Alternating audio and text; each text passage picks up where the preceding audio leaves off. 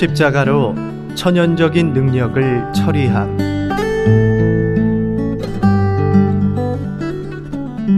고린도전서 1장 17절 그리스도께서 나를 보내심은 세례를 주게 하려 하심이 아니요 오직 복음을 전케 하려 하심이니 말의 지혜로 하지 아니함은 그리스도의 십자가가 헛되지 않게 하려 함이라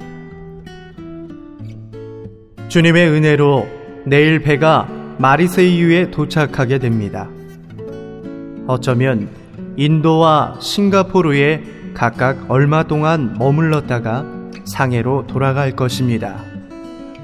열린 문을 읽고 정말 한편으로는 기쁘고 한편으로는 두려웠습니다. 만약 동역자들이 사역하는 기본적인 조건이 부족하다면 사역의 앞길은 과거와 무슨 분별이 있겠습니까? 다만 주님께서 은혜 베푸시기를 원합니다.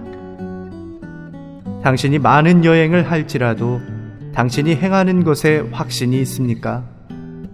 모든 것은 다 십자가가 어떻게 천연적인 능력을 처리하는가를 아는지에 달려 있습니다. 리토생 형제의 편지